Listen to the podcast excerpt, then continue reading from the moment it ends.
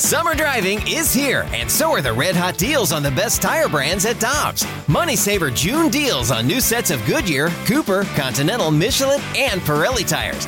Click on gotodobbs.com to find your next set of tires today. Before history is written, it's played. Before it's frozen in time, it's fought one shift at a time. Before it's etched in silver, it's carved in ice. What happens next will last forever. The Stanley Cup Final on ABC and ESPN Plus begins Saturday. It's time for the Rutherford Report on 101 ESPN. Anything you folks want to know about the fascinating world of pro hockey? Here we go. Our Blues insider from the Athletic is the one and only JP Rutherford, or J, uh, JP, but we can. Well, he's JP on Twitter. We call him Jeremy. Jr. How you doing? Good, doing well, doing well. Well, let's start with this because you did mention last night on Twitter that the Blues have lost a lot of players and gained only one this offseason. But uh, as Dick Vermeil once told us, and this is the hockey one, uh, the, the Blues are going to start the season in October with 12 forwards, six defensemen, and a goalie available to them, right? They are, they are, they are. It looks a little light right now, doesn't it? You know, even as I put that little list together, the fact that they got Buchnevich and they've lost these five players, you know, Vince Dunn in the expansion draft and Sammy Blais in a trade, you know, Carl Gunnarsson retires. So there's reasons why the uh, the number of guys going uh, is bigger than the the guys coming. But you know, Doug Armstrong's got some young players to fill in. You know, perhaps a Klim Kostin slips in there, and then also uh, free agency just started yesterday. And I know some people get frustrated when uh, you don't have a signing, a big signing on that first day, but still time to, to bring in uh, players. And Jr., uh, uh, I know that you do the math, and uh, your math is better than mine. But I look at their four restricted free agents, and I don't see the Blues having a, an awful lot more than three, four million dollars to spend after they sign those guys. Yeah, no, that's about right. And it, it depends what they're going to retain in the Tarasenko trade, you know, if and when that happens. But you're right. Uh, Buchnevich was the biggest restricted free agent in terms of what his contract was going to look like. And I thought the Blues got him at a real good price $5.8 million for the prime of his career, age 26 to 30 is what you're looking at there. After that, Robert Thomas, Jordan Kyrou, Ivan Barbashev, uh, you know, those are the other restricted free agents. I don't think they're going to cost a ton, but when you add their contracts up, Randy, you're right. Uh, you're, you're you are better at math than me. Uh, it doesn't leave them with much. So you got the three to four million, but then uh, you know if you retain half of Tarasenko's salary, uh, you know it could give you a little more flexibility. JR, you said if and when the Vladimir Tarasenko deal happens, do you think it does get done, or do you think he starts the season with the Blues? Gosh, it's uh, lately it's reminded me of growing up watching uh, my mom in the living room uh, watching General Hospital or Days of Our Lives or something like that. But uh, you know, I think it'll get done. I really do. Uh, I realize that Doug Armstrong uh, has to take a stance and say, look, if if I don't find the deal that I want, I can envision Vladimir Tarasenko in a Blues uniform to start the season. I, I totally get that. Everybody gets it. But I don't know that you want to start a fresh season with an issue like that hanging over everybody's head. And, you know, I think, uh, you know, the people that I talked to in the story I wrote today, you know, they say that the ship sailed, uh, it's over, you know, make the trade already. And uh, Doug Armstrong has to do his due diligence, as he's been doing for a couple months, before he makes that deal. So to me, I can't picture Tarasenko on the ice opening night we'll see what happens. I would expect that trade to come sooner than later. If he's not in St. Louis to start the season, where do you think he is? Well, there's a number of spots, uh, and then as I mentioned in the story this morning, uh, you know, it's just kind of limited, and we've been talking about that, discussing it, writing it for a number of weeks right now. That the market for a guy who's 29 with three shoulder surgeries and hasn't necessarily produced in the past couple of years with a 7.5 million dollar price tag there aren't a lot of teams out there who want a guy like that. And so I think because we're still sitting here talking about when is this trade going to happen is evidence of, of, of that situation. However, I think things have to play out. You have to have the expansion draft. Teams have to say, okay, this is who we lost. Now, then free agency happens. Okay, we we signed this guy. Now here's what our cap space situation is. Maybe they come back to the Blues. So you know, I can understand if you're Doug Armstrong listening to this conversation and he just says, "Hey, it's just not there." Like, uh, you know, the the compensation just isn't there. That's why it's hard to make this deal. I believe him. I believe him, but I also believe that he's going to work as hard as he can to find a package to make this happen because we all know that uh, it's come to the end of the road. A couple of things, JR. Number one, would it make sense for the Blues and for Tarasenko to try to rehabilitate himself physically and in the eyes of the NHL for a couple of months before you move him? And I know that trust is a limited part of that relationship right now, but if they agree, okay, you play in October, November, part of December, show us in the league that you're healthy, and then we'll do everything we can to move you. Would, would that it's, make sense? It, it's certainly possible, but I think uh, there, there's a little bit of you know, gamble with that. What if he comes back and he doesn't play very well, and then there's absolutely no trade value? So, for the limited amount of trade value that there is right now, I think that there are still some teams, if they could make it work, they're telling themselves, yeah, 30 goal score. Okay, he's had the shoulder surgery. We get it, but you know, we know that he had the uh, stabilizing surgery this time.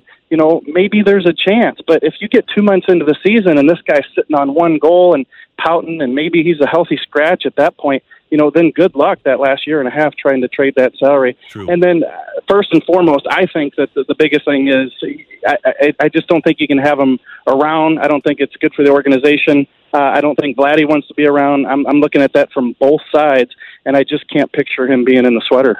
The other part of this, JR, is that. Uh, a guy like Jonathan Drouin from Tampa demanded a trade very publicly, and he was there for another year.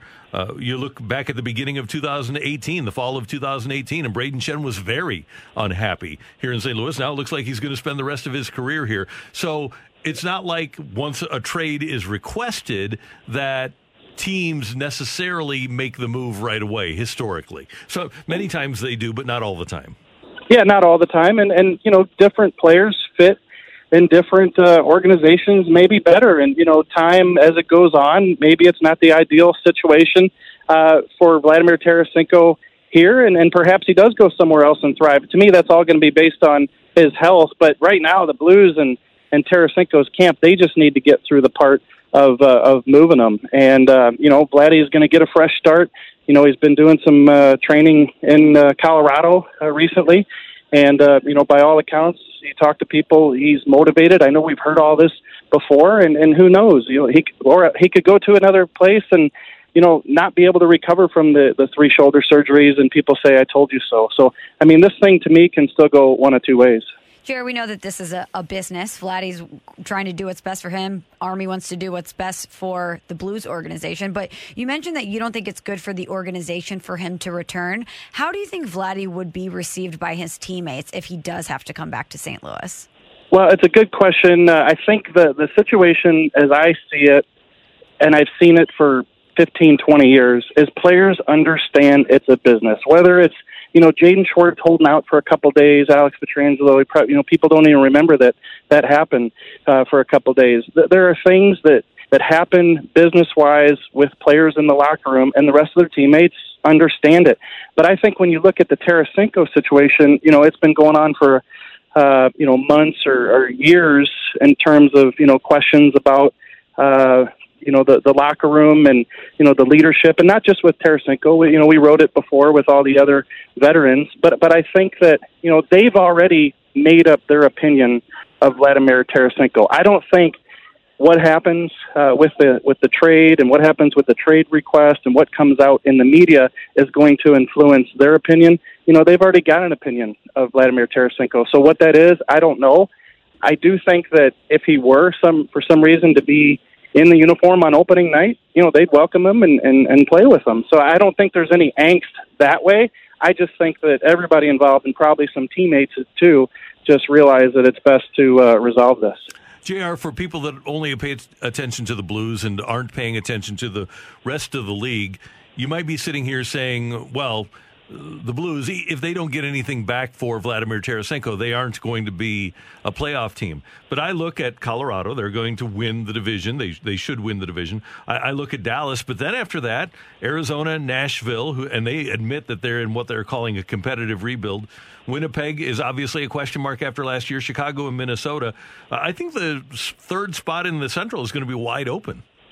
Yeah, I think it could be. I, I just look at the roster right now, and it's got a couple holes, and and I do realize that you know guys can play better. Uh, Jordan Kyrou had a breakout season last year. Maybe he even takes another step this year. Maybe Robert Thomas uh, figures it out. Maybe Klim Kostin jumps in there and he's the surprise, and, and we forget about uh, you know the fact that they didn't get Landeskog, so on and so forth.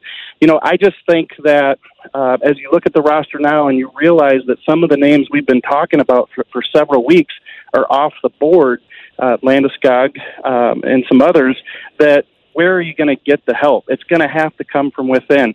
You know, I believe they're probably still one of the teams uh, involved in Brandon Saad, and he'd be a nice addition. Is he going to put you on the level with uh, Vegas and Colorado? Probably not, but he, he would be a good addition if the Blues could somehow, you know, win that battle for him. But you know, you don't want to overpay. But to me, Randy, you're right. They've got a good team still, even if they don't get anything back from Tarasenko. A, a lot of it's going to have to come from within some of those names that I mentioned. And do you think that aside from Colorado and Dallas, is, is there a team that stands out to you in the Central that you say, okay, they are a powerhouse or a potential powerhouse? Not necessarily a powerhouse. Uh, you know, I, I like the teams you mentioned, but uh, Minnesota to me is really I don't want to say turn the corner yet, but putting something together. I think Billy Guerin's making some uh, good decisions, and Kaprizov is, uh, I think, a superstar here. So uh, he's going to be fun to watch. They got uh, Cam Talbot in goal, but uh, I think uh, with both goalies, they, they got solid uh, play in net last year. Um, so I think it's a situation where Minnesota, maybe not this coming year, but they're putting their name in the hat too. Jerry, I wanted to ask you about Mike Hoffman before we let you go because at one yep. point in the season, we thought it was a foregone conclusion that the Blues and Mike Hoffman would have no interest in retaining him or, or he coming back. He ends up going to Montreal, but how close were the Blues to getting Mike Hoffman to return? Well, I got a text back from him last night, and he said very close and uh, almost uh, took the deal. Uh, I believe that uh, Montreal came in with some more money, so he gets the three years. He gets the 4.5 AAV. So, you know, if you're doing the math here, maybe the Blues came in at four million, uh, like uh, like they paid him last year on the one year deal. Uh, but he he told me that he was very close. So uh, it would have been interesting. Who would have guessed that Mike Hoffman uh, would be thinking about coming back to St. Louis kind of after uh, the drama last year? But he was, and they're going to miss him on the power play. You know, say what you want about the the fit and the and the five on five play out of Mike Hoffman, but we I think that his uh, goals down the stretch on the power play is what got the Blues into the playoffs. So you know they'll move on uh, without him, and, and we touched on some of the names that could fill in that hole, but nobody's going to fill in that hole on the PP. And JR, one last thing before we let you go. You mentioned fit. How do you think that Craig Berube fits with this current roster?